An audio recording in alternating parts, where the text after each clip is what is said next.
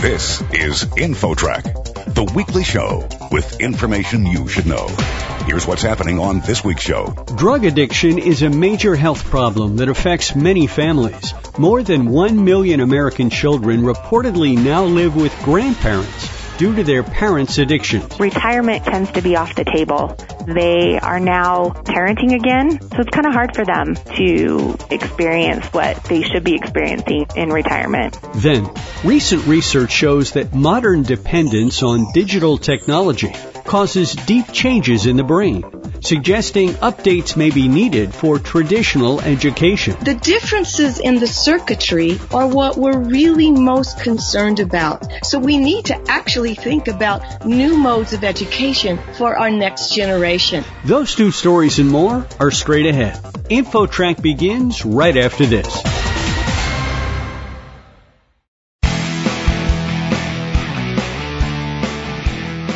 InfoTrack, the weekly show with information you should know. Here's your host, Chris Whitting. Drug addiction is a major public health problem. Many are addicted to prescription opioids as well as methamphetamine and other illegal drugs, and it has affected many families. It's estimated that a million children now reside with their grandparents due to their parents' addictions. Joining us to talk about this is McCall Hinks, Program Administrator for the Grand Families Program at Children's Service Society of Utah. So tell us about your program, Grand Families. What's it all about? Our Grand Families program, we actually have served grandparents here in Utah since 2002 when we realized that the drug epidemics affecting us here were increasing the amount of children having to go into the care of relatives when their parents were unable to parent them anymore. We are a program that uh, addresses four separate areas with these kinship families because they are initially very much in crisis. They need resources and support in caring for these children such as Medicaid, insurance, getting them legal rights to be able to put the children into school or take them to the doctor. So we do a lot of work that way by providing them resources. But then after that, once the crisis has resolved, we do a lot of support groups and activities and classes to continue to provide that support for the families ongoing. The grandparents who are basically adopting their grandkids here, how do they deal with things like retirement and their savings and those issues? You know, oftentimes it's unfortunate because they are now parenting again. So retirement kind of tends to be off the table. Many of the times our families have to continue to work. They're not able to stop working. They have to put their retirement plans on hold they tend to not necessarily be isolated intentionally, but can be isolated from their peers because other people of their age are retiring and going on vacations and doing things and they are not able to do that because they're now parenting their grandchildren and so they're having to be part of that younger generation of parents but they don't know how to connect with them anymore because they are at a different age. So it's kind of hard for them to stay with friends to be able to experience what they should be experiencing in retirement. McCall, from your experience, what effect does all of this have on the children in general? That's kind of a difficult question because obviously every situation is slightly different. Right. But there is a major study called the Adverse Childhood Experiences. And that does show that any child who's experienced four or more of these adverse childhood experiences tend to exhibit a higher degree of not just mental health concerns like depression and anxiety, but they also are at a higher risk for health concerns like diabetes or heart disease, cancer.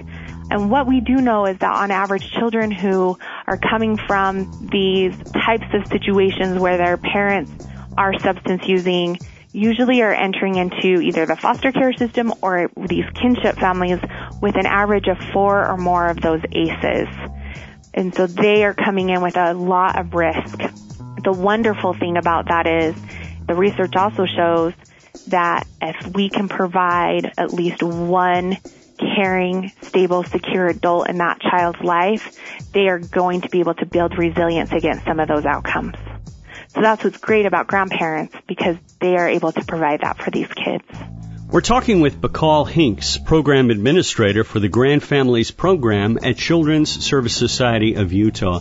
McCall, obviously this is a great program that you're running in Utah.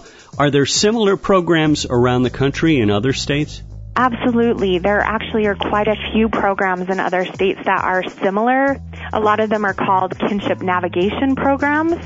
And there is actually a great website that can provide information nationally for families called grandfamilies.org. Grandfamilies.org. That's uh, good to know. Yes. As far as the addictions that the parents have, this is obviously a very serious problem nationally with opioids. And there are other drugs, I guess. Is alcohol also an issue? I'm not going to say alcohol is not an issue. I would say any substance does tend to, you know, make it difficult for parents to provide safety and stability for their children. Currently in Utah right now though, we are more seeing the opioid issue as being the most common situation. We're seventh in the nation for opioid overdoses at this time and we've dropped down a little bit, but not because our numbers have declined. It's because other states have increased. So our numbers are staying pretty steady, which is kind of unfortunate. Opioids seem to be very, very difficult to get past that addiction, from what I understand. Absolutely. I mean, there are a lot of treatments out there that have been shown to be effective, such as medication assisted treatments, but it is more of a long term treatment. 90 days or more is the most effective treatment. And even then, there is obviously a lot of relapse. It's just like any other chronic illness. So it does take time for these people who are suffering from addiction to feel any kind of recovery. Now, I understand Grand Families, the organization that you run, has separate groups for young children and older children. Tell us about that.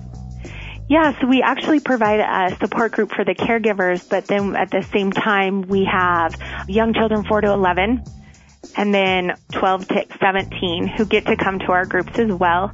So with our 10 week group with the children and the adolescents, our main focus is to provide a space where they are going to be around people and children and teens who are just like them.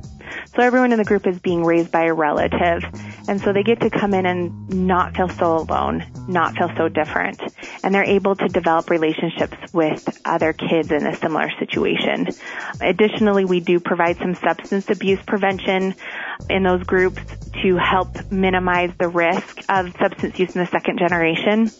And then we're also doing a lot of work on coping skills and helping them work through a lot of the trauma they experience while living with their parents. How does your organization work? It's a nonprofit organization, right? You work on a donation basis? Most of our funding does come from grants and donations. We do have some contracts that help us to fund our program as well, but most of it is nonprofit, looking for grants, donations, anything to help support these families at this time. McCall, how do you first find kids who have been sort of abandoned by their parents who have some addiction? How do you get the kids connected to your program? We do a lot of outreach into the school systems, other nonprofit organizations in our community, community mental health agencies, so that we can coordinate and work together with all of these different agencies to provide support for these families. And then usually grandma and grandpa is calling needing support and help. And that's the first contact we have with the families. What happens in a family where the grandparents are either no longer able to handle children or perhaps they no longer are living? What are the other alternatives at that point? I'll be honest, most of the time grandparents will do everything they can to continue to take care of these grandchildren. Even, like I said before, going back to work, finding different places to live because they are their family.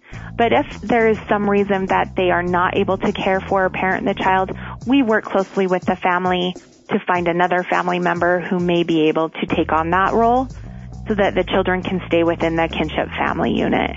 We have had, unfortunately, grandparents who have passed on while caring for their grandchildren. And prior to that, if it's something that they can prepare for, we help them transfer that guardianship over to another family member as well, if that's what they choose to do. On rare occasions, that doesn't happen and then the children would be probably taken into the foster care system and then hopefully also placed with a family member. McCall, as we wrap this up, tell us how people can learn more about your program and perhaps support the cause. They can learn more about our program at our website, cssutah.org. And there is also a space there where you can link to donations if you wanted to donate to our program directly. McCall Hinks, Program Administrator for the Grand Families Program at Children's Service Society of Utah. McCall, thank you so much for joining us today. Thank you for your time as well, Chris. Next, digital technology may be changing the human brain. That story coming up. Don't go away. InfoTrack will be back right after this.